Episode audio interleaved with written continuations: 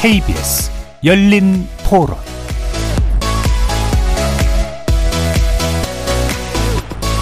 안녕하십니까 KBS 열린 토론 배종찬입니다. 사회적으로 음주운전이 살인이라는 것에 대해 공감이 된다고 하면 살인 미수에 준하는 처벌이 필요하지 않을까. 뭐 그 정도 처벌은 당연히 줘야 되지 않을까 생각하고 있습니다. 인식 자체가 뭐 술 한두 잔 했으면 대리 부르기보다는 그냥 운전해서 가도 된다는 사람들이 아직은 있는 것 같아서 다시는 운전을 못하게 평생 면허를 못 가진다. 차를 못 산다. 취업에 제한이 간다. 이렇게 해야지 그 정도 돼야지 이제 사람들이 무서워할 것 같아요. 아, 나도 술을 좋아해서 애들 낳았어요. 남은 피해 안 줘야지.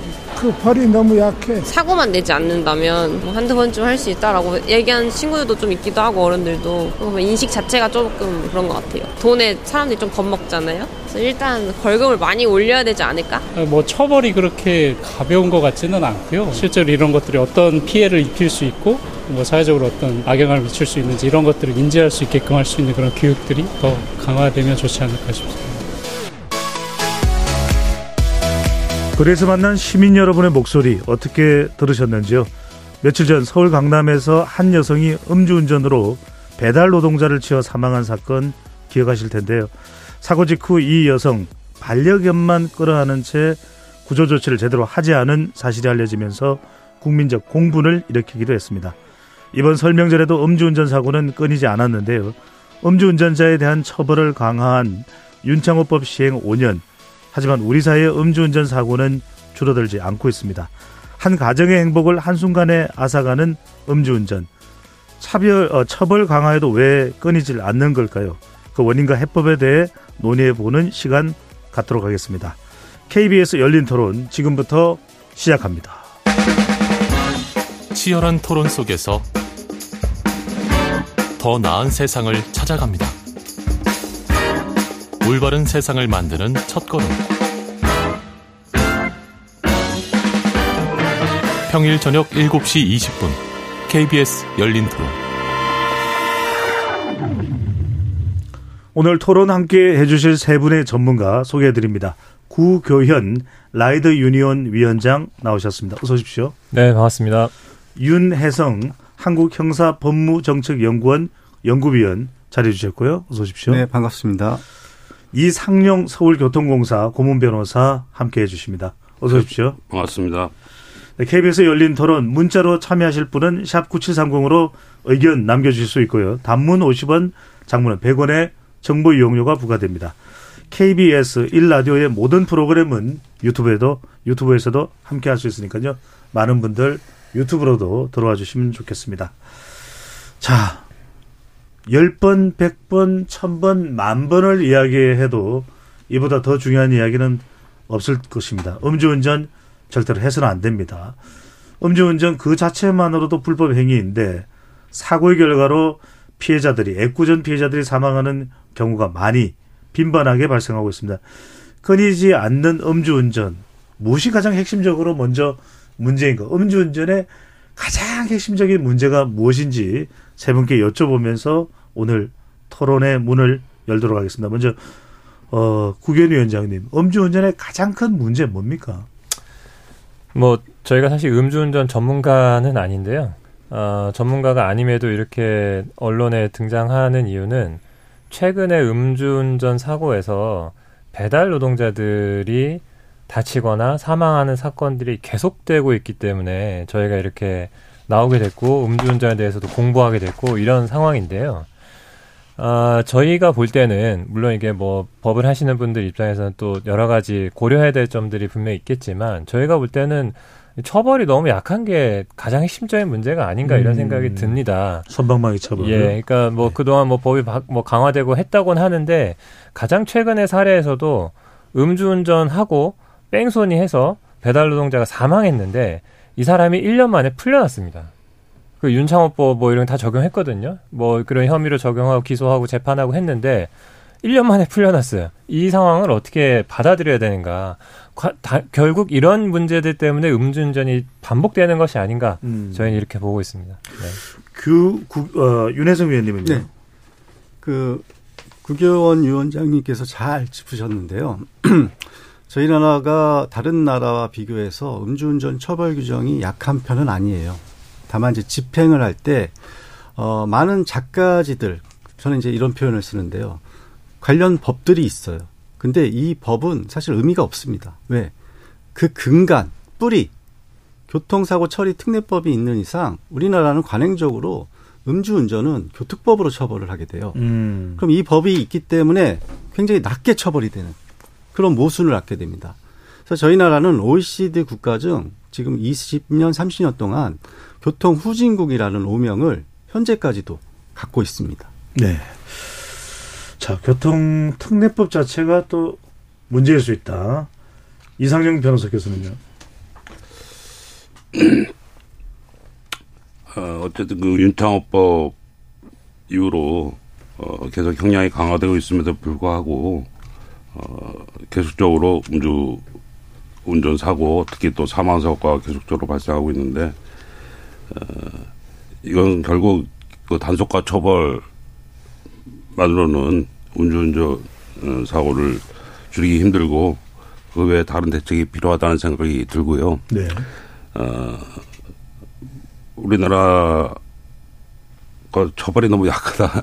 약한 이유가 교통사고 처리 특례법 때문이다 라는 의견에는 글쎄 조금 동의하기 어려운데 어, 교통사고 처리 특례법은 어, 이제 80년 어, 70년대 후반에 이제 자동차가 자동차 수가 급격히 늘어나면서 그 많은 사고가 많이 발생하게 되고 음. 어, 그래서 전과자가 양산이 되고 어, 이런 이런 시점에 어, 사고 발생 자체가 이렇게 특별한 일이 아니, 아니게 너무 자주 발생을 하고 이럴 때 어, 피해자 신속하게 피해자를 보호하고 어, 가해 가해자가 이제 종합보험에 들었을 때 공소제기 시 특례를 규정함으로 해서 어, 가해자 피해자 모두 어, 빠른 피해 목, 이걸 목적으로 한 것이었습니다. 네. 예, 예. 그런데 지금 이제 시간이 많이 흘렀어도 어, 교통사고 처리 특례법의 경우에 음, 어, 종합보험에 가입했을 때 공소제기 특례를 규정하긴 했지만 네. 어, 뭐 중상해의 경우나 어, 또 12대 중과실의 경우에는 공소제기 특례가 적용되지 않고 네. 어, 또 12대 중과실의 경우에는 어, 상해 결과 발생했을 때 반의자 불벌죄로 하는 규정도 적용이 되지 않고 있습니다. 네. 그래서 음주운전 같은 경우는 이제 8호의 12대 중과실의 하나로 규정되고 있고. 알겠습니다. 예, 예, 예. 자, 교통특례법과는 다른 상황도 있을 수 있다는 말씀 주셨는데 일단은 어, 처벌과 관련된 부분에 좀 집중을 해서 음주운전입니다. 이야기를 해보겠습니다. 국회의원 위원장께서 먼저 어, 답변을 해주시면 좋을 것 같은데 아까 말씀드렸던 그 사건입니다. 최근 않은 운전자의 차량에 배달 라이더가 치여서 사망하는 사고가 있었습니다. 라이더 유니온에서는 처벌이 너무 약하다. 음주운전 관련 처벌을 강화해야 된다는 입장이었는데 일단 어떤 처벌이 내려지길래 라이더 유니온에서는 상당히 강경한 입장을 내게 되신 겁니까? 네, 그 앞서 말씀드린 그 사건이 이제 지난 1월 중순에 그 항소심 판결이 이제 있었고요. 그 선고 결과 집행유예 판결이 나면서 그 풀려나게 된 것인데요. 어, 이분이 이제 1년 전에, 지금으로부터 1년 전에 인천에서 이제 음주 운전 이제 하셨던 분입니다. 아, 그래서 그 사건을 계기로 저희가 좀 한번 살펴봤더니 실제 음주운전자들이 실형을 선고받는 비율보다 벌금이나 집행유예 선고받는 비율이 더 높은 거예요. 음. 그리고 이게 그냥 다 아시더라고요. 법- 법률 하시는 분들은 다 알아요. 우리만 몰랐던 것 같아요. 그리고 참 그 네이버나 이런 데서 아니, 이- 하면 안 되나? 아무튼 이런 거 검색하다 보면 괜찮습니다. 가능합니다. 네, 검색해 보면 음주 가해자들이 어떻게 하면 감형받는지 이 로펌에서 아주 친절하게 막 프로세스를 알려주고 있어요. 음.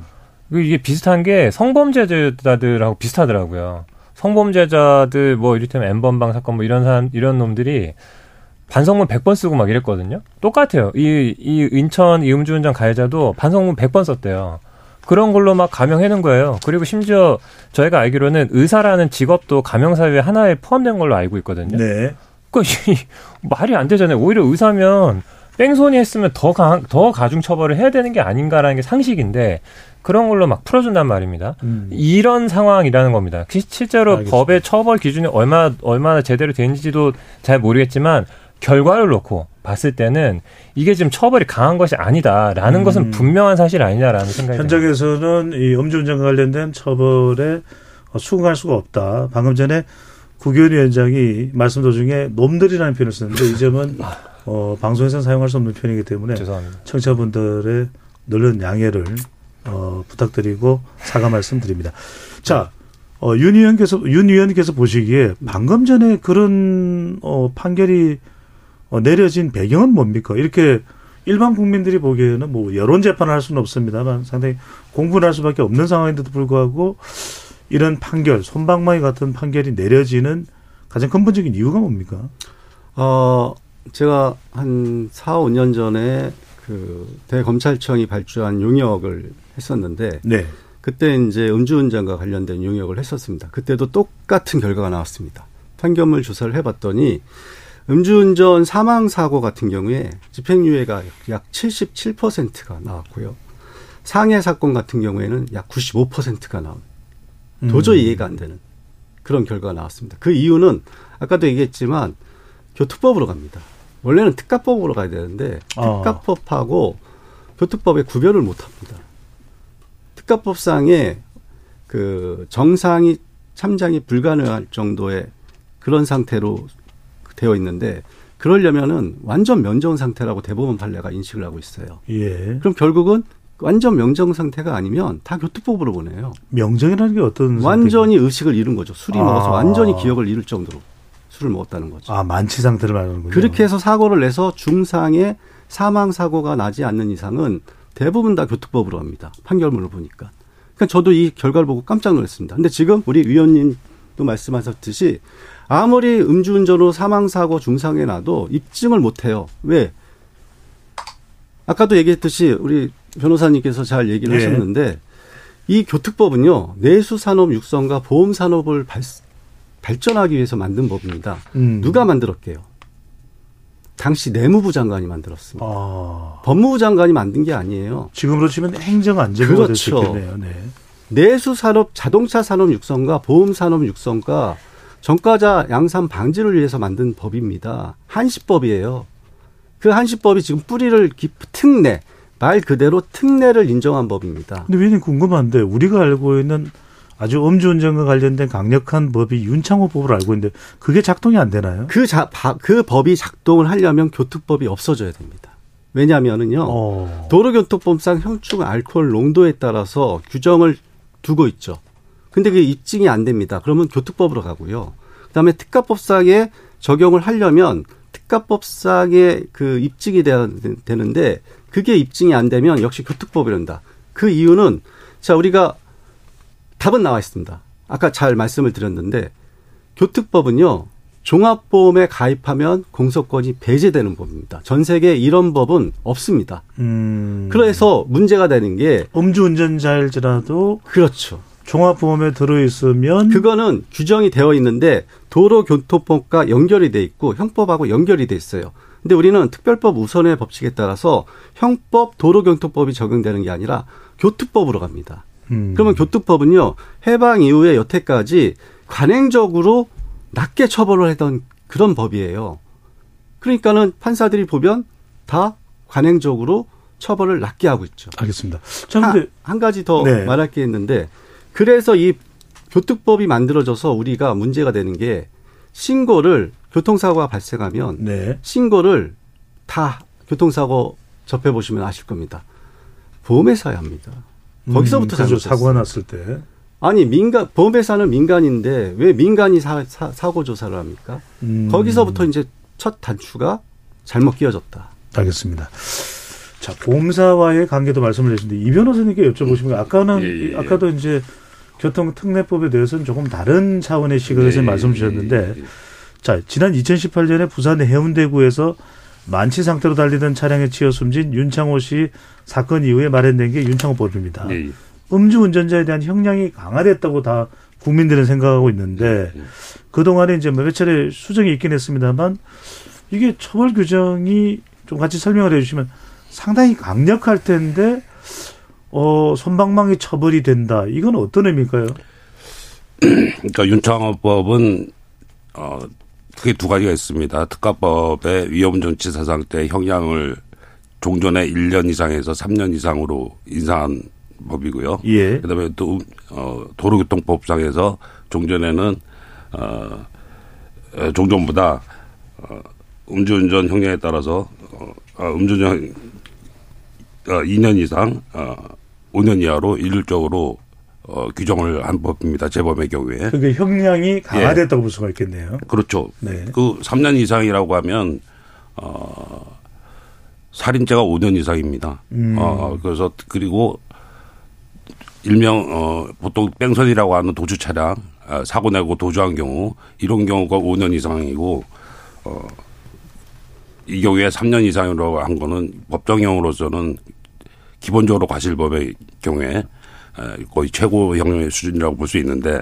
다만 어 형량은 높였을 때 구성 요건과 관련해서 어 음주에 인하여 정상적인 운전으로 음주 영향으로 정상적인 운전에 곤란한 상태, 네. 음주 영향으로 정상적인 곤란한 상태라는 어, 구성 요건이 약간 애매모호하고 주관적이고 일반 조항처럼 돼 있어서 어, 일단 재판에 있어서 판사님이 판단을 하실 때 에, 그 혈중 알코올 농도 우리가 보통 세 단계로 구분하지 않습니까? 네. 예, 그런 거에 어떤 면허 취소 수준에 비록 해당한다고 하더라도 여러 여러 가지 이 그것만 갖고 파- 그 문제 영향으로 정상적인 운전을 곤란한 상태라고 판단할 수는 없고 어 뭐 보행에서 뭐 비틀 비틀거리면서 걸린다든가 눈이 충혈되고 눈빛이 선명한 여부라든가 네.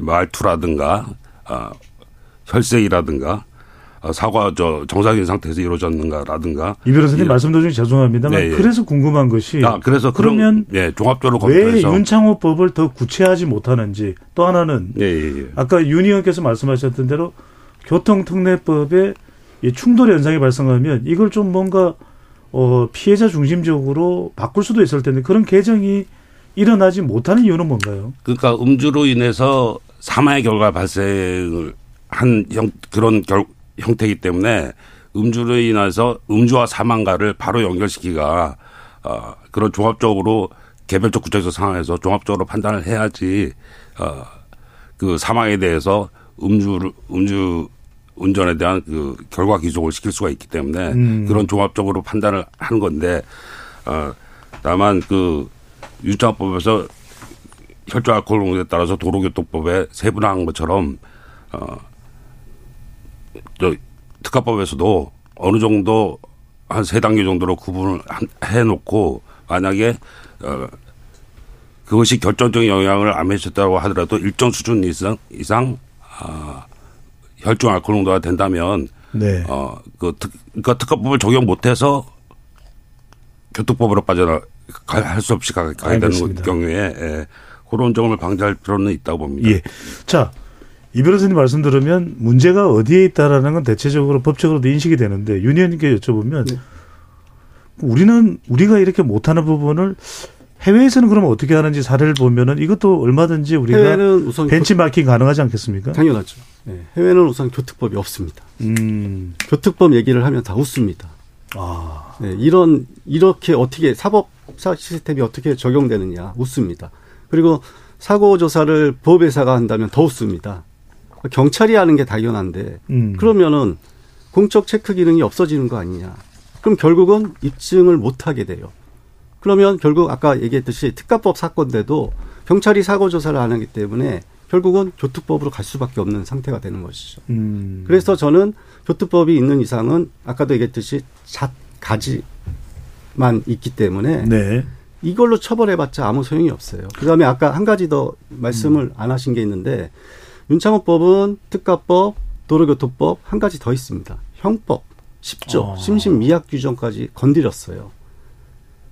아주 보- 보시면은 형량을 다 높였고 심신미약도 이제는 옛날에 감경하여야 한다 해서 음. 감경할 수 있다. 그럼 판사가 재량껏 감경을 할 수 있음에도 불구하고 네. 교통법이 있으니까 사고 조사를 보험회사, 보험회사가 하고 있는 한 주관적인 개입이 상당히 들어갈 수밖에 없다는 거죠. 음, 심심 예약자라도 음주운전을 했을 경우에는 그렇죠. 그러니까 이게 특가법으로 적용해야 될지 어, 형법으로 음. 적용해야 될지 결국은 교통법으로 간다는 거죠. 그래야지만 유죄 입증을 쉽게 기소를 할 수 있습니다. 해외에서는 어, 음주운전과 관련해서 네. 우리가 좀 들여다본다면 어떤 나라의 어떤 처벌이 인상적으로 좀 볼 수가 아, 있습니다. 일본 같은 경우에는 음주운전자, 동승자, 또 술을 권유한 사람까지 다 처벌을 하고 있고요. 음. 술을 권유한 사람한테도 최고 3년까지 실형을 선고할 수 어. 있고요. 그다음에 혈중 알코올 농도 같은 경우에는 어 헝가리나 체코, 우루과이 같은 경우에는 0.0% 그러니까 술 한 방울만 돼도 처벌하겠다. 음. 그리고 이제 노르웨이나 폴란드 이런 나라는 0.2%. 우리나라는 이제 원래 0.5%에서 0.3%로 줄였죠. 네. 근데 문제는 아무리 혈중 알코올 농도를 낮춘다고 하더라도 그거를 측정할 수 있는 권한이 경찰에 없어요. 물론 이제 경찰이 사고 조사도 안 하지만 그게 이제 문제가 된 거죠. 음. 독일 같은 경우에는 그 영장 없이 원래 이제 강제 체열을 하려면 어 영장을 해야 되는데 영장 없이도 음주운전 같은 경우에는 그때 측정을 안 하면 이게 이제 증거 수집하기가 굉장히 어렵거든요. 네. 그러니까 어, 영장 없이도 어, 체열을 해서 그때 그때 어 알코올 농도를 측정할 수 있는 네. 그런 여지를 마련하고 있는데 우리 혈중 알코올 농도 기준이 0.2%가 0.02%죠? 0.03 3입니까? 네. 네, 알겠습니다. 일단은 좀 제, 제 확인해서 근데 네. 궁금한 건 이거예요. 실제 이제 국회의원장은 어 주변에 배달을 하시는 분들이 많으시잖아요. 네, 네.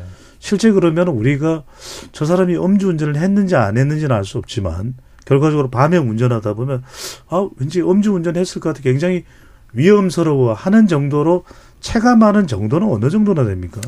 안 그래도 저희가 그 연휴 기간에 뭐 실태 조사를 한번 해봤는데요. 아 그래요, 네. 예, 그 한 60% 정도의 응답자들이 어, 음주운전을 많이 목격을 하고 있다. 그리고 한 40% 정도는 자기가 지금 배달한 이후에 한 다섯 번 이상은 목격을 했다. 자체적으로 한 조사 결과이신 예, 거죠? 자체적으로 네. 한 조사인데요. 그래서 참고를 해두시면 좋겠습니다. 예, 네. 뭐뭘 통해서 알게 됐는지를 물어보면 대부분 이제 갈지자 운행 왔다 갔다 차선 막 왔다 갔다 하는 거 그리고 스텔스 운전이라고 이제 불 다 꺼놓고 운전하는 거 이렇게 전조등 이런 거 전혀 키지 않고 이런 경우들도 있고 그리고 라이더들이 주로 이제 그 음식점이나 상가 밀집 지역 이런 데서 일을 하기 때문에 술집에서 그냥 나오는 게 보이기도 합니다. 음. 술집에서 나왔어요. 비틀비틀 거려요. 근데 그냥 바로 차에 타고 운전 바로 하는 거죠. 이런 경우들도 꽤 있고요. 그래서 이것도 이제 인터넷상에서 배달 뭐 음, 음주운전 배달 사고 뭐 이런 것들 한번 검색해 보시면 상당히 많은 사례가 있어요. 라이더들이 직접 제보하고 영상으로 찍어서 제보하고 실제 음주를 예, 하고 예, 나오는 예, 예. 사람은 신고를 하는 경우도 신고도 있으시군요. 하고 네. 신고하고 그래서 경찰이 가서 잡고 그래서 실제로 포상도 받고 음. 이런 사례들이 저희 조합원들뿐만 아니라 꽤 많이 있는 상황입니다. 그래서 라이더들도 심심치 않게 목격을 많이 하고 있고 어 그렇다라는 말씀 꼭 드리고 싶고요. 그 앞서 말씀하신 것 중에 제가 좀 한 가지 좀그 생각이 좀 드는 거는 뭐 법적인 부분 제가 특, 특가법 특별법을 잘 모르는데 약간 그 기저에 깔려 있는 것 중에 하나가 음주운전은 여전히 과실 아니냐라고 보는 어떤 인식이 음. 깔려 있는 게 아닌가라는 생각이 좀 들거든요. 네. 네, 그냥 실수. 저는 그런 그런 인식이 근본적으로 안 바뀌는 이상은 음주운전은 근절될 수가 없다. 한 번 정도는 뭐 봐줄 수 있는 거 아니야? 음. 나는 괜찮겠지. 이런 인식이 결국은 이런 사망 사고까지 막 내는 거잖아요. 그, 이 지금 2월 3일날 강남에서 있었, 있었 던 사건이요. 저희 언론에는 많이 안 나왔는데, 네. 실제 사고 현장 가보면, 여기 고바위예요 언덕이거든요. 언덕 내려가면서 부딪힌 게 아니라 언덕 올라가면서 부딪혔고요. 앞서가는 오토바이가 40km 정도를 달렸어요. 그걸 쫓아가서 들이받은 것처럼 보이거든요. CCTV를 보면. 네. 이 수사해봐야 되는 거예요. 제대로 파악해봐야 되고, 작년, 아까 제가 언급했던 사건은요, 뺑소니 했는데 제가 볼 때 뺑소니는요 그냥 뭐 의식이 없는 상태에서 어, 그냥 실수한 게 아니라 그 시점에 어떤 판단을 한 거예요. 내가 여기 계속 있으면 위험하겠구나. 음. 라고 판단하고 도망간 거예요. 그걸 어떻게 그냥 과실 실수 이렇게 볼 수 있죠? 그건 고의를 넘어서 거의 의도에 가까운 살인행위라고 봐야 되는 것이 아니냐 이렇게 생각이 듭니다. 네. 이 변호사님 일단 뭐 음주운전의 심각성을 따져보면 지금 상태로는 안 된다라는 어 공감대가 형성돼 있는 것으로 보이는데 그렇다면 적어도 지금보다는 어느 정도 윤창호법이 있긴 합니다만 처벌과 또 어, 형량 강화 어느 정도로 좀 더 높이고 또 어, 개선이 돼야 될까요?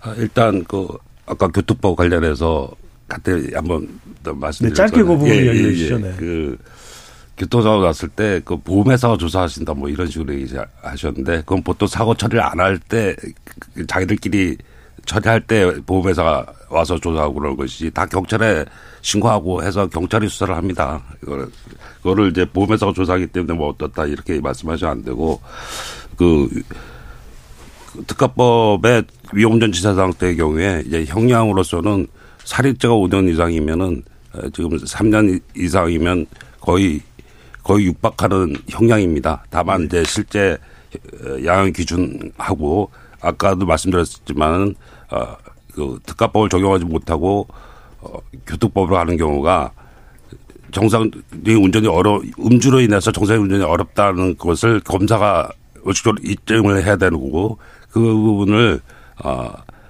정확히 입증하기 어려울 때 이제 교통법으로 가게 되는 것인데 어 그래서 그런 여러 가지 사, 사정을 또 아까 말한 그런 요소들을 조합적으로 고려를 해야 되고 또 하나 최근 문제되는 것은 어 음주 측정 불허의 경우에 음주 측정 불허의 경우에는 객관적인 데이터가 나, 나오지 않, 않기 때문에 어, 음주로 인해서 정상 운전이 곤란하다라는 거에 대해 적용을 할 수가 없습니다. 그래서 음주 측정 불응의 경우에는 어, 어쩔 수 없이 그 어, 교통법으로 가게 되는 어, 그런 문제가 발생. 네, 변호사님 아까 네, 예. 유사한 내용을 설명을 해주셔서 네, 예, 예. 어, 제가 여쭤본 것은 네, 예. 어, 지금 어, 사회적으로는 굉장히 이 음주운전에 대한 심각성을 호소하고 있거든요. 처벌이나 이런 부분들이 어떻게 조정이 되는 게 나을지라는 부분을 짧게 좀 말씀 주시면요. 음. 그래서 어, 음주운전으로 사망의 경우에 기본적으로 모든 저 특가법이 적용되는 것이 아니고 이렇게 빠져나간 경우가 있기 때문에 실제로 어, 특가법의 적용 대상을 좀 더 넓히 구, 구성 요건을 세분함으로써 높일 필요가 있다는 얘기를 드리는 거고요. 네. 어, 형, 이제 법정형 으로 법정형과 예를 들어서 어, 사망의 경우에 3년 이상이고 상해의 경우에 1년 이상 15년 이하가 음. 법정형으로 되어 있는데 어, 대법원의 양형 기준은 기본이 2년에서 5년 사이로 되어 있습니다. 그래서 어, 대법원의 양형 기준을 어, 차차 점차 높여갈 필요가 있지 않나 그렇게 생각합니다. 네. 네. 자, 형벌 관련해서는 형량 관련해서는 이제 뭐 양형 기준도 있을 테고 또 뭐 감정적으로만 단죄를 내릴 수는 없는 그런 어, 법적의 이 또 기준도 있을 겁니다. 법적인 기준도 있을 텐데 문제는 뭐냐면 그러면 형량을 또 강화하고 처벌을 수위를 높이면은 그럼 사람들이 절대로 안 하느냐 이게 중요한데 윤 의원님. 네. 어, 윤창호법도 있고, 윤창호법도 있고, 방금 전에 이제 이 변호사께서 말씀하셨던데, 그런 대로 우리가 어, 형량이나 처벌을 강화할 수도 있는데, 문제는, 어, 사고 건수와 재범률이 이, 낮아져야 되는데, 현격하게. 네. 실제로는 어떻습니까? 재범률이 낮아지지 않고 있죠. 음. 음주운전은 마약과 같이 상습성, 중독성이 있기 때문에 쉽게 재범률을 끊기가 쉽지 않아요. 결국은 둘 중에 하나죠.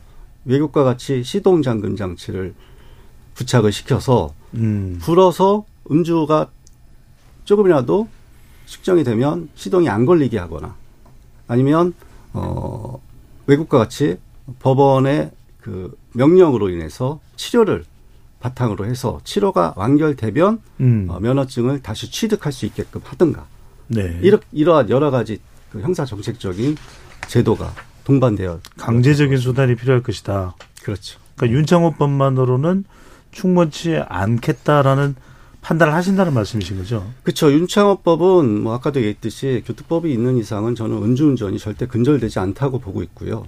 그 다음에 다양한 다이버전, 형사 정책적 제도가 수반되어야지 좀 더 효과가 음. 이루어질 거다. 그래서 외국은 주류 개법, 미국 같은 경우에는 이제 주류 개법 금지법이라고 해서 차 안에서 주류를 개봉하는 것 자체만으로 처벌을 하고 있고요. 음. 그 외에 뭐 할증을 강화한다거나 또는 차량을 압류한다거나 번호판을 압류한다거나 그런 다양한 제도들을 병행하면서 시행하고 있습니다. 네. 이것도 하나 여쭤보겠습니다. 일단 어, 윤창호법과 관련해서도 윤창호법에서 이전의 음주운전 이력에 대해서 아주 훨씬 이전의 것을 적용하는 것은 그건 타당하지 못할 수도 있다. 네. 이렇게 되면서 뭐 최대한 기간이 일정 기간 이내에 음주운전 이력이 있는 경우에 재범 삼범에 대해서 가중처벌한다. 이런 식으로 이제 어 판결이 바뀌면서 그렇죠. 어 이제 내용이 이제 좀 달라졌는데 네. 윤창호법이 어 처벌이 좀 사소 이제 이 위헌 판결로 완화되기 직전까지 오히려 재범률이 증가했다. 네. 이건 어떻게 해석할 수 있습니까? 그러니까 사실 그 보면 완화되기 이전에는 상당히 네. 강화돼 있었다라는 이야기인데 강화돼 있는 그 시점에도 오히려 더 재범률이 늘어났다는 게 완화되기 이전에 이건 좀 사실 잘 납득은 안 되네요. 사실 음주 운전자들은 다 알고 있습니다. 그래서 사실 이 법이 시행해도 별 의미가 없고 재범률은 역시 증가할 것이라고 먼저 판단한 거죠. 음. 본능적으로 안 겁니다. 저희가 이제 어 제가 예전에 어, 보험회사에서 근무를 했는데요. 어 깜짝 놀란 사실이 두 가지가 있습니다. 첫 번째는 어 백밀러만 부딪혀도 입원을 해버립니다.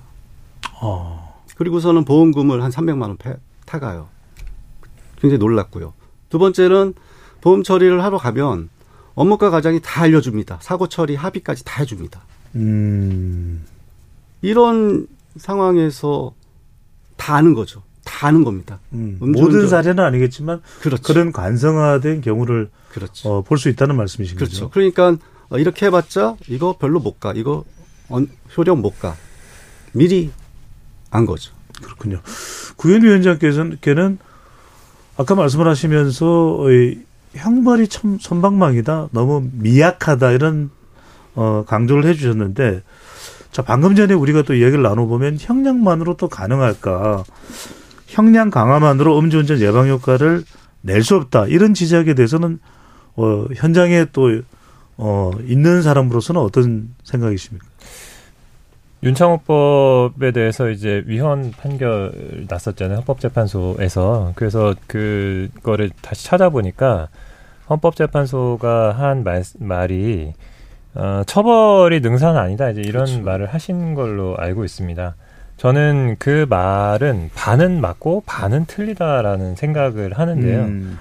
처벌이 능사는 아니죠. 무조건 처벌한다고 해서 뭐 처벌이 또 계속되면 뭐 거기에 또 무뎌지고 그러면서 막 그냥 더또 이렇게 범죄가 안 줄어들고 이럴 수 있다고 생각합니다. 그것만 가지고 개선이 안 된다고 생각은 하는데요.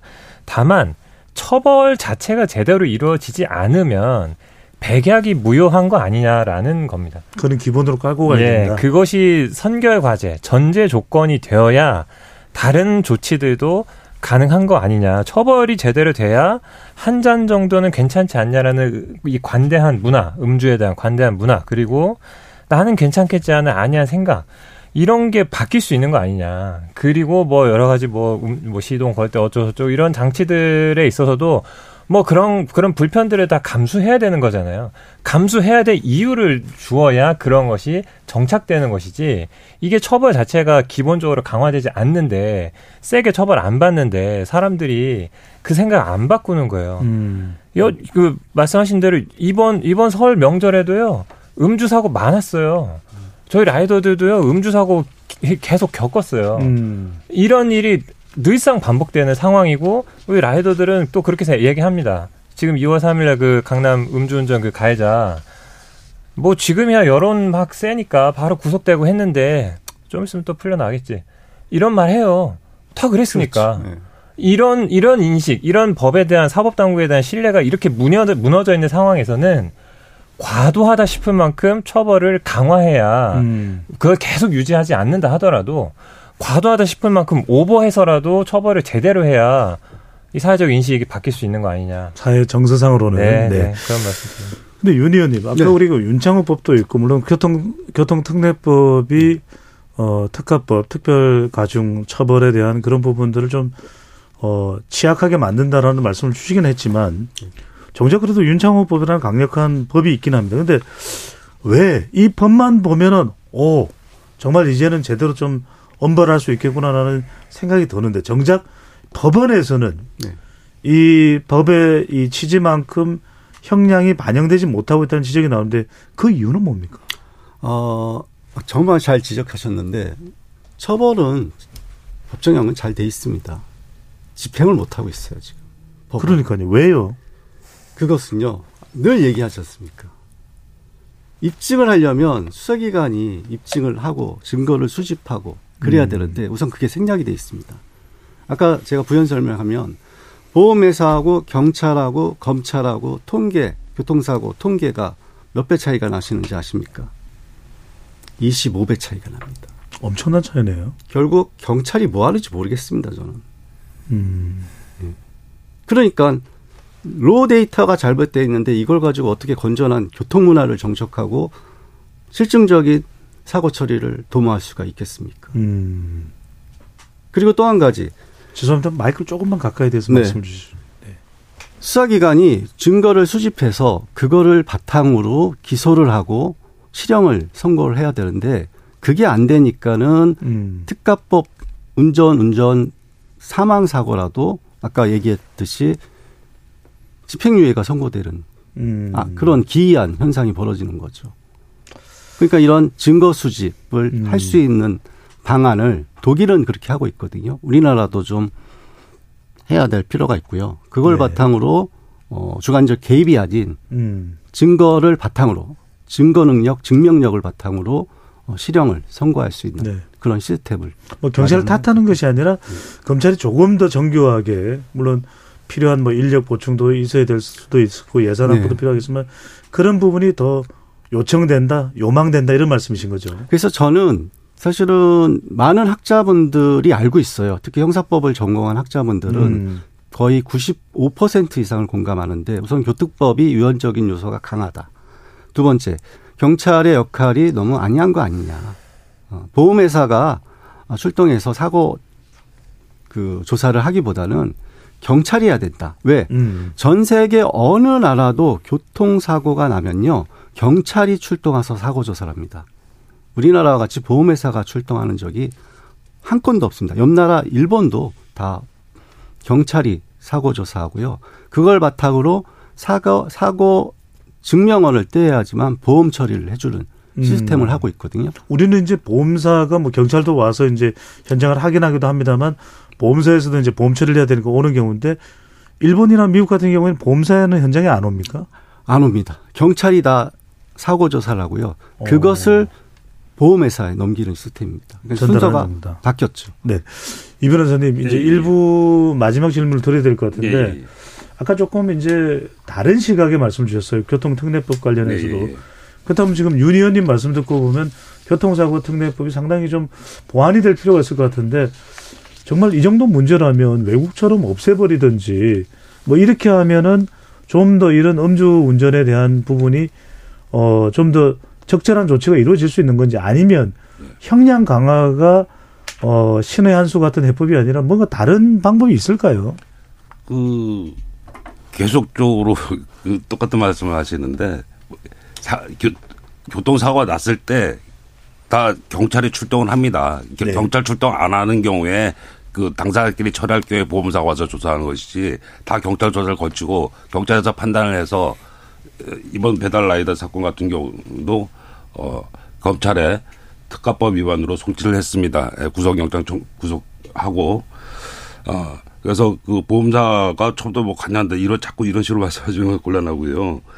어, 아니 지금 아니, 아니, 사고 자, 같은 경우에는 아니, 다 보험회사 신고하면 그걸로 끝이에요. 자, 그- 그리고 과실인데 아, 지금 저 교특법 저 네, 이 변호사님 발언 마무리해 예, 주시죠. 예, 특가법의 에, 위험운전 시사 상태에서 그 구성 요건이 에, 좀 애매모호하게 돼 있기 때문에 그것을 어, 도로교통법에서처럼 어, 구성 요건을 혈중 알코올 농도를 세분화해서 어, 어쩔 수 없이 특가법을 적용하지 못하고 네. 어, 교통법으로 가게 되는 그런 경우를 에, 마- 막지 어, 막아야 된다 이 말입니다. 그래서 음. 교통법 자체를 문제가 있는 건 아니고 그럼 뭐 다 형법으로 처벌하자는 말씀입니까? 형법으로 그러니까 가야죠. 그게 맞는 그게 원칙이죠. 그거를 형법이 생각하고 일반법이고 하여튼 보통법인데. 특가법- 이 변호사님 예, 예. 말씀하시고요. 네. 예, 하여튼 특례법이 원칙입니까? 그래서 특가법의 에, 그 적용 대상이 될 수 있는 것을 어 교통 여건의 애매모함을 때문에 아, 특가 교특법으로 할수 음. 보내서 또그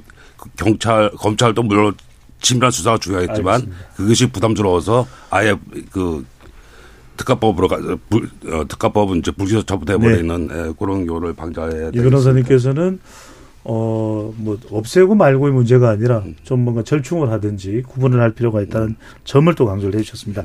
자, 토론이 진행되는 동안 청취자분들께서 많은 의견을 보내주셨습니다. 정희전 문자캐스터.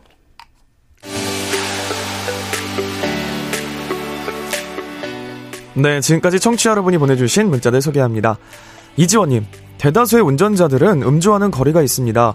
음주운전하는 사람들은 마치 폭력을 저지르는 청소년과 같이 드문 케이스죠. 다만 법이 이들을 제대로 다루지 못하니 계속되는 겁니다. 처벌을 강화하는 게 답입니다. 7252님, 사람을 죽였는데 왜 살인죄가 아닙니까? 음주운전으로 사람이 죽으면 의도 여부를 불문하고 강경한 처벌이 필요합니다. 박갑철님, 한 번이라도 음주운전을 하면 면허를 취소하고 영원히 발급받지 못하도록 해야 합니다. 그만큼 음주운전은 위험한 범죄라는 인식이 필요합니다. 3875님. 음주에 관대한 대한민국 문화가 판결에도 드러나는 것 같습니다. 음주운전으로 인해서 사망사고가 발생했을 시에는 살인에 준하는 판결을 내려야 합니다. 술 잔뜩 마신 채 운전해서 사람을 죽였는데 징역 2년에서 5년 처벌이 제대로 된 사회일까요? 피해자와 피해자의 가족들의 고통은 어떻게 누가 어루만져 줍니까? 6505님, 음주운전은 살인행위입니다. 살인에 해당하는 처벌이 필요합니다. 음주운전으로 인한 사망이든 부상이든 미필적 고의 아닌가요? 음주운전의 포상신고제도 도입은 어떨까요? 하롱베이의 전영님, 음주운전은 자신뿐 아니라 타인의 삶을 파탄내는 중범죄입니다. 처벌도 물론 강화돼야 하지만 음주에 관대한 우리 사회 전반의 문화도 개선돼야 할 것 같습니다. 단 한 잔이라도 술을 마시면 절대 운전대를 잡으면 안 된다는 게 기본 상식으로 통용되는 사회가 돼야 합니다. 라고 보내주셨네요. 네, KBS 열린 토론. 이 시간은 영상으로도 생중계하고 있습니다. 유튜브에 들어가셔서 KBS 일라디오 또는 KBS 열린 토론을 검색하시면 지금 바로 토론하는 모습 보실 수 있습니다. 방송을 듣고 계신 여러분이 시민 농객입니다. 계속해서 청취자 여러분들의 날카로운 시선과 의견 보내주세요. 지금까지 문자캐스터 정의진이었습니다.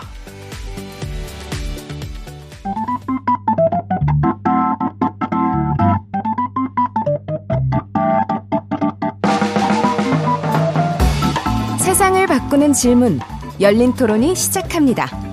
KBS 열린 토론은 언제나 열려 있습니다. 단문 50원, 장문 100원의 유료 문자 샵9730 그리고 KBS 어플리케이션 콩으로 여러분의 의견을 남겨주세요. KBS 열린 토론, 어, 열띤 토론 이어가겠습니다. 반복되는 음주운전 사고 원인과 해법에 대해서 살펴보고 있는데요.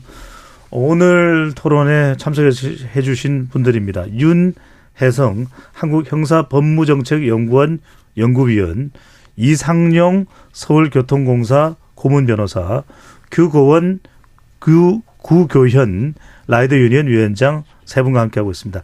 자, 이제는 이 음주운전을 그러면 우리가 어, 차단할 수 있는 방법은 과연 무엇일까? 네. 이게 어, 음주운전을 떠나서 어, 참혹하게 어, 또 사, 사망 또 사고도 사고로 이어지는 그런 어, 결과까지는 없어야 되는 것이니까요.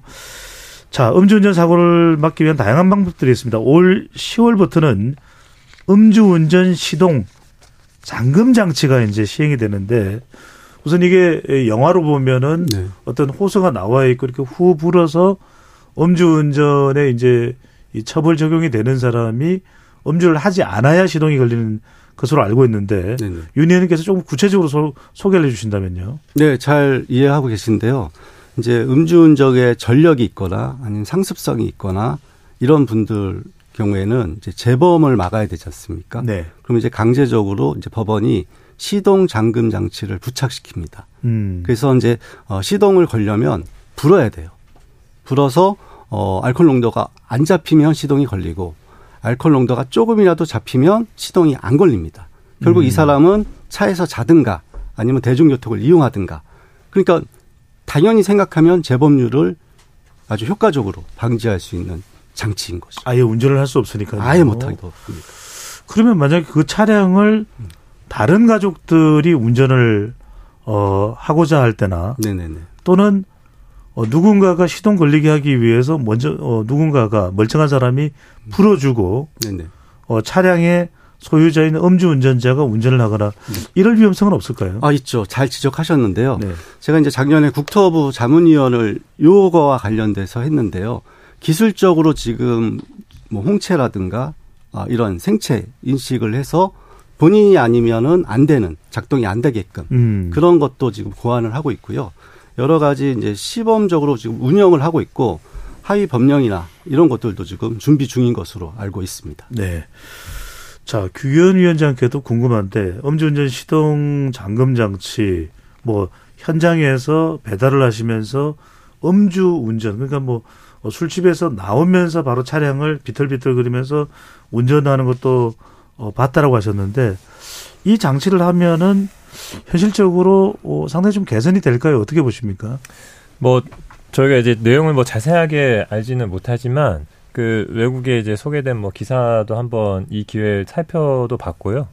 그리고 말씀하신 대로 이제 재범률이 워낙에 높기 때문에 이거를 좀 방지할 수 있는 장치는 무엇일까라고 했을 때 저는 뭐 이것도 어, 해볼 만한 요소가 있다고 생각합니다. 뭐 여러 가지 뭐 우려가 있을 수는 있겠죠. 뭐 과도하게 뭐 국가가 막 강제하는 거 아니냐, 비용은 누가 책임질 거냐 이런 문제가 있을 수는 있는데요.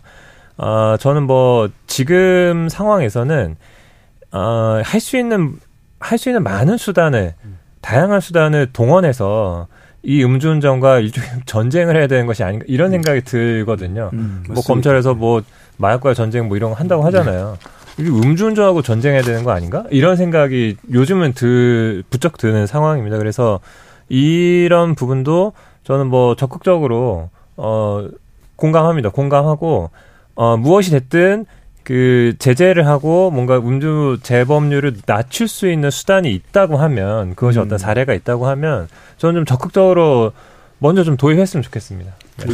네, 말씀하시죠. 외국의 결과를 보면요. 미국 같은 경우에는 시동 잠금 장치를 하자마자 음. 재범률이 약 19%가 감소가 됐고요. 어. 캐나다 같은 경우에는 약 50%가 감소됐다는 그런 연구 결과가 있습니다. 상당히 큰 효과를 얻을 수 있네요. 굉장히 크죠. 이 변호사님 은 어떻게 보십니까? 일단은 효과에 대해서도 얘기를 해주셨는데 초기 설치 비용이 인 200만 원 정도 들어간다고 하면 이제 관리비, 수리비까지 합하면 꽤 가격 부담은 있는 편입니다. 예, 그렇다면 예, 예. 뭐 경제적으로 이걸 받아들일 수 있는 사람도 있겠지만 좀 힘들어하는 사람도 있을 수 있는데 이 제도가 안착이 되는 데는 별다른 저항이 없을까요? 어떨까요? 어, 말씀하신 대로 비용 문제가 어, 상당히 200만 원 대당 200만 원 이상이 된다고 보기 때문에 예, 그래서 어, 렌탈을 하든 구매를 하든 그 부분은 어, 초기에 정부가 부담을 하고 어, 사용자는 어, 월 임대료라든가 아, 관리비라든가 음. 그거를 이렇게 해서 분담하는 방향으로 그렇게 하는 것이 어, 초기 비용 부담을 줄일 수 있는 방법이 될 거라고 생각합니다. 네. 비용 부분. 일단은 그걸 뭐 정부에서 무상으로 해줄 수는 없는 일일 테고요. 그렇죠. 예, 네. 예. 일단은 뭐 다른 방법으로 비용 부담을 감수해야 되는데. 어쨌든 네, 이 건이 2009년도에 18대 국회에서 처음 발의돼 갖고 한 10여 차례 발의된 끝에 15년 만에 작년 말에 국회 본회의를 통과해서 어, 올해 10월 25일부터 시행되는 것인데 결국 어, 통계상에 약간 차이는 있습니다만 처벌 물론 뭐 법원에서 처벌 약하게 한다 이런 얘기 있지만 법정형상 처벌이 강화됐음에도 불구하고 별로 개선되지 않고 있는 재범률에 따라서 이 어, 더 이상 그 응보나 어떤 일반 예방적 관점에서가 아니고 이제 치료적 관점, 의학적 관점에서 접근을 해서 어 물리적으로 아예 시동 자체를 못 걸게 만든 그 시도로서 아주 진일보한 입법이라고 평가할 만하고요. 짧게 하나만 더 여쭤보겠습니다. 예, 이 변호사님. 서울교통공사 고문 변호사를 맡고 계시니까 이게 참 음주운전이 없는 게 도로에서는 흉기 아니겠습니까? 근데 예. 이런 게 왜 대한민국에서는 빨리빨리 안 되는 겁니까? 빨리빨리 대한민국은 맞습니다. 빨리빨리 하는 나라인데 네, 예. 음주 시동 잠금 장치라든지 이런 게 다른 외국보다 더 빨리빨리 됐었어야 되는 거 아닙니까? 그거를 뭐 교통사 그런 네. 상보다도 그것이 그- 그만큼 국민적 저항이 크, 크고 운영상에 사실 물론 도입은 됐습니다만 지금 일단은 그 운영 시범 운영하고 법령 정비하고 이러다 보니까 1년 1년 정도 후에 이제 시행을 하게 됐는데 일단 막상 시행을 하다 보면 뭐 비용 문제도 일단 만만치 않고 그 다음에 어, 사생활 침해 문제, 사생활 보호 문제가 많이 발생을 할 어, 개연성이 상당히 높습니다. 음. 그러면 handset하고 기본적으로 control box 있고 어 가, 얼굴 인식할 수 있는 그러니까? 카메라 카메라 카메라를 기반으로 한 얼굴 인식 기술 땅이 기, 어, 기하고 또 GPS에서 정차하고 다시 킬 때도 있고 또또 중간에 누가 대리 등록 대리로 측정을 했는지 또 중간에 다시 한번 또 어, 물어보고 할 수 있는 할 수 있도록 하기 위해서 어 계속 그 GPS 장치를 한다든가 또 네. 어, 운행 기록하고 어, 이런 내용들을 전부 계속 보고를 해야 됩니다. 그래서 이게 전부 이제 개인정보와 부딪히는. 거기 때문에 예. 복잡한 내용이 있다는 말씀으로 어, 이해를 하겠고요. 자, 국회의원 위원장에게 여쭤볼 게 이제 조금 우리가 보상 차원으로 좀 넘어갈 필요가 있을 것 같습니다. 자, 이런 사고가 나면 더군다나 음주운전 운전자에 의해서 배달하는 분이 됐든 또는 일반 운전자가 됐든 뭐 피해를 입고 또 심각한 부상이나 사망 사고를 되면 망연자실할 텐데 문제는 뭐냐면 그 가정에 미치는 피해도 굉장히 클 것 같습니다. 아까 말씀해 주셨던 강남에서 일어난 사망 사고도 배달 라이더가 홀로 자녀를 양육한 것으로 알려지고 있는데 뭐 배달 라이더 분의 경우에는 연령이 좀 비교적 좀 젊은 분들이 많으시지 않습니까? 그러다 보니까 가족이 음주운전 피해자로 사망한 경우 상당히 이 가족 생계는 자녀들은 힘들어질 수밖에 없는 없을 텐데 위원장님은 어떻게 이 상황을 좀 파악을 하고 계시는지 양육비라든지 가족들의 생계라든지 참 망연자실할 것 같아요. 그러니까 이제 음주 사고가 대부분 보면 밤에 일어나지 않습니까? 밤에 일어나는데 밤까지 일하는 라이더는 거의 100%다 생계형 라이더라고 보면 되고요. 그리고 가장이죠.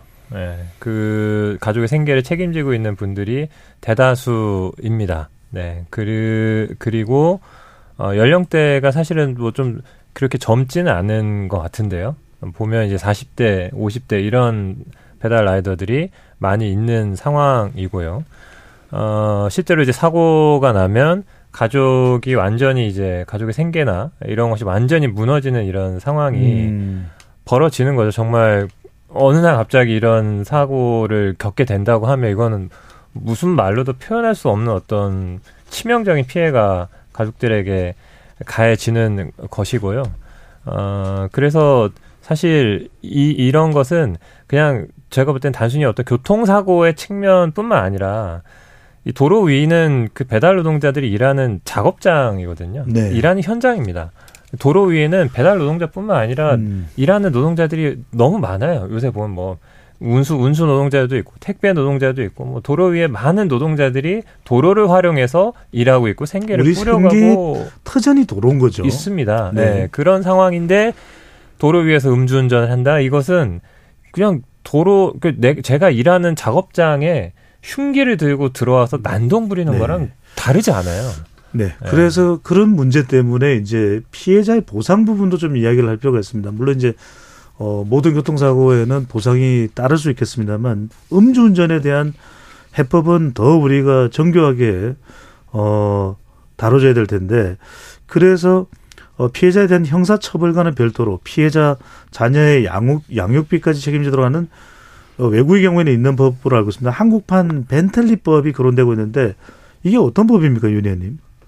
아까 얘기했듯이 이제 생계를 하는 그 부모가 이제 교통사고로 어 마감 마감했을 때 이제 양육비를 이제 가해자 그 음주운전 가해자가 대신 어느 정도 일정 부분 양육비를 대주는 법입니다. 그래서 음. 이제 미국 같은 경우에는 현재 뉴욕주를 포함해서 몇 개 주가 지금 시행하고 있는 것으로 알고 있습니다. 공공적으로 그것이 가해자가 보상하기 쉽지 않지만 네네. 이 피해자의 어, 난감한 상황을 곤혹스러운 상황을 타개해야 되기 때문에 지원을 해주는 공적 보조 장치네요. 그렇죠. 이게 효과가 있습니까? 외국의 경우를 보더라도. 어, 저는 필요하다고 생각이 들고요. 음. 우리 그 강력 범죄, 흉악 범죄로 이제 어, 피해를 당했을 때 피해자한테 범죄 피해 구조금 제도가 있거든요. 네. 이러한 것과 같이 어, 음주운전자들은 최소한의 도리로서 어, 양육비를 대주는 게 어느 정도는 필요하다고 이렇게 생각이 듭니다. 네. 그게 안 되면 뭐 기금이라든가 이런 것들을 활용해서 어, 그래도 뭐 생계를 유지할 수 있게끔 하는 음. 방법이 생각해 이게 당장 어떤 가해자로부터 피해를 보상받거나 가족들의 생계까지 이게 어떻게 에, 지원이 될 수 있는 상황은 아니기 때문에 그렇죠. 네. 그 부분이 상당히 필요하다는 말씀 주셨는데 네네. 피해자를 보호하기 위해 만들어진 형사 공탁금 제도라기 공탁금 네. 제도라는 게 있는 것으로 알려져 있는데 네. 음주운전 가해자에게 오히려 유리하게 어, 작동되고 있는 사례가 나온다. 이건 어떤 이야기입니까? 형사 공- 공탁금 제도가 어떤 제도인데 어, 가해자에게 오히려 어, 적반하 장식으로 유리하게 작동되는 사례 어떤 그러니까 경우에 음주운전 같은 경우에 이제 합의를 권합니다. 그래서 이제 합의를 되면은 상관이 없는데 아, 나는 도저히 합의를 못 해. 그러면 이제 그것을 이제 공탁 제도를 악용해 가지고 공탁을 공탁 합의금을 이제 공탁을 거는 거죠. 그럼 이게 음. 유리하게 그 작용을 합니다. 가해자한테, 음주운전자한테.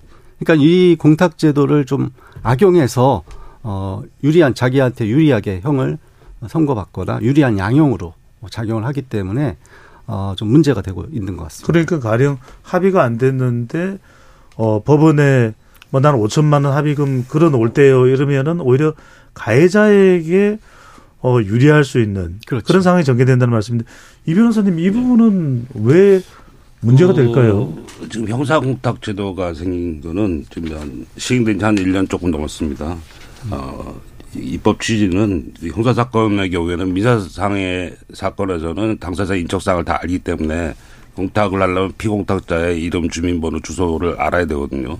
근데 형사 사건에서는 아, 그것을 열람하려고 해도 수사관에서 거부하는 경우도 있고 당사자의 동의가 없는 이상 그래서 알기가 어렵습니다. 그래서 네. 합의를 하려고 해도 어, 당사자가 적극적으로 응하지 않는 이상 합의를 할 수가 없는 어, 어, 현실 때문에 어떻게 하든지 다- 그 당사자의 이름하고 주민번호나 인적사항을 알아내기 위해서 어, 비공탁자의 에, 찾아가 합의를 적용하고 또 협박도 하고 이런 경우가 많, 많았습니다. 음. 빌미했기 때문에 그런 것을 막자 취지해서 도입이 된 것이고요. 공탁금 제도가요? 예, 형사 공탁금. 형사 공탁금 예, 예, 예. 제도가요. 네. 아, 이제 도, 도입은 그렇게 된 것인데. 근데 가해자에게 예. 유리하다고 그러면은 아니 뭐 피해자로서 하- 네. 자 공탁이라는 것이 원래 뭐 어, 민사제도도 그렇고 형사제도도 그렇고 그거는 뭐 가해자 가해자 일단 합의를 하는 게 제일 좋지만 음. 어, 합의가 안 될 경우에 어, 부득이하게 하는 것이 공탁이니까 일단 합의 공탁이 합의와 같은 효과를 낼 수 없는 건 분명합니다. 아, 합의 합의는 아니기 때문에 아, 공탁한다고 해서 합의와 같은 효과를 낼 수는 없고 다만 어, 피해자 입장에서 어, 저 사람은 내가 엄하게 처벌받는 것을 반드시 보고 싶다. 그래야 내가 억울하고 원통한 마음을 좀 달 수 있다. 네. 이러면은 아 재판 진행 중에 보통 판사님이 어, 당사자한테 물어봅니다. 음. 저 합의를 하고 있느냐, 합의라는 노력을 하고 있느냐. 네. 이럴 때그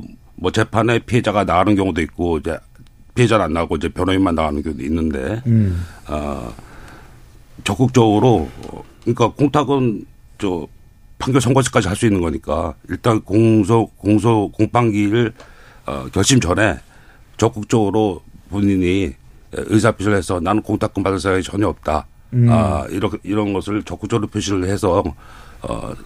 뭐 그래도 공탁하는 걸 막을 수는 없겠지만 그것이 네. 여- 양형에 미치는 요소를 어, 최대한으로 어, 줄이는 방법이 하나 될 것 같습니다. 예. 근데 저렇게 이 변호사님 말씀 설명대로 했을 때 어, 피해자로서는 충분한 이 사고를 당한 입장에서는 어떻게 재판에서 방어가 적절한 내용이 되는 겁니까? 아니, 어떻습니까? 억울하죠. 이 공탁제도가 사실은 형사 공탁제도가 아까도 말씀하셨지만 들어온 지 얼마 안 됐고요. 사실 민사상에서 활용이 됐던 제도인데 네. 형사 재판은 민사와 좀 다릅니다. 형사 재판은 정말 나는 억울해. 진짜 엄정하게 처벌하기를 바래. 음. 그리고 진심 어린 돈안 사- 받고, 어, 네. 진심 어린 난 돈보다는 네 사과가 더 먼저야. 음. 진심 어린 사과를 원해. 근데 가해자 측은 공탁 걸고 그냥 사라지면 얼마나 억울합니까?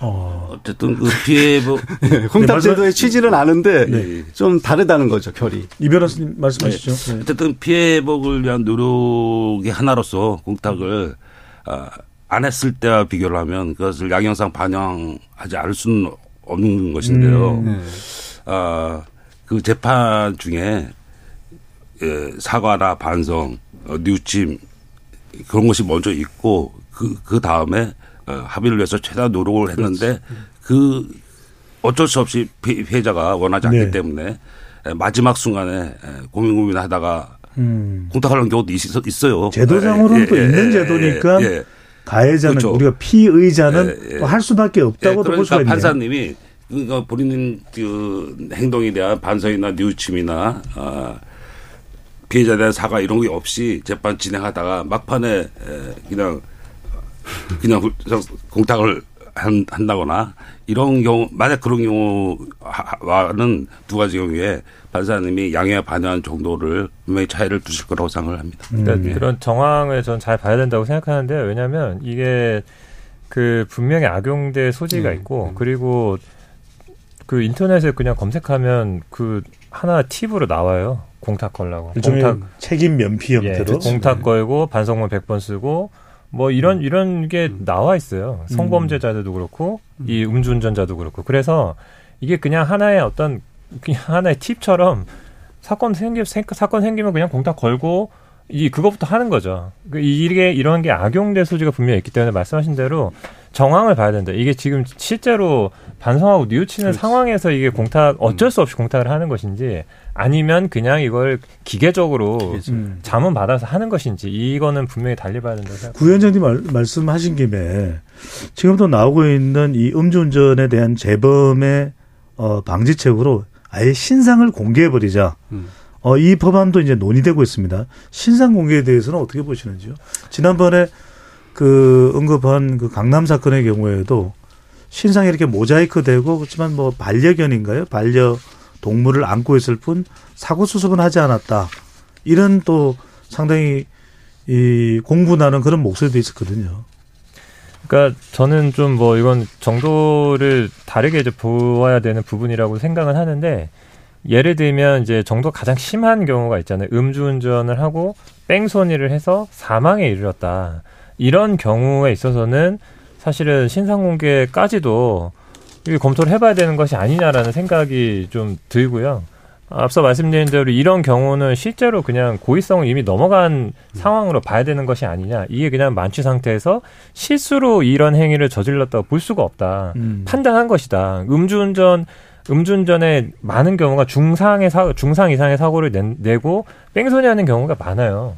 인사불성 상황에서 무슨 어떻게 뺑소니를 해요? 판단하는 거죠. 아 도망가야지. 아무도 아무도 본 사람 없네. 이렇게 판단하고 가는 거 아닙니까? 그러면 이, 이런 경우는 정말 무슨 살인죄처럼 고의범 예 그렇게 다루어야 되는 것이 아니냐라는 네. 생각까지 듭니다. 이 변호사님 음주 운전 사망 사고를 내거나 음주 운전 재범에 네. 한해서는 네. 신상 공개하는 것에 대해서는 어떻게 보시는지? 그것이 이제 배승하 양 사건을 계기로 해서 어 이런 상습 음주운전자 또 중 음주운전자 경우에 어, 논의되고 있다는 얘기는 들었습니다. 그래서 일단 발의는 된 상태고 어 이제 뭐그 비로소은 이해를 합니다만 여러 가지 그 어, 그것을 바로 받아들이기에는 어, 거쳐야 될 뭐 아직 피의자 신분 상태에 대해서 뭐 얼굴 공개한다든가 음. 또 또그덕 그 때문에 가족들이 뜻하게 피해를 입게 된다든가 현대판 연자 연자제 그리고 공개 기준이 좀 주관적이다. 아, 하여튼 이런 문제들을 다 극복을 하면은 어, 예외적으로 어, 중한 경우에 어, 신상 공개 받을 수 있다고 봅니다. 윤희원님, 예.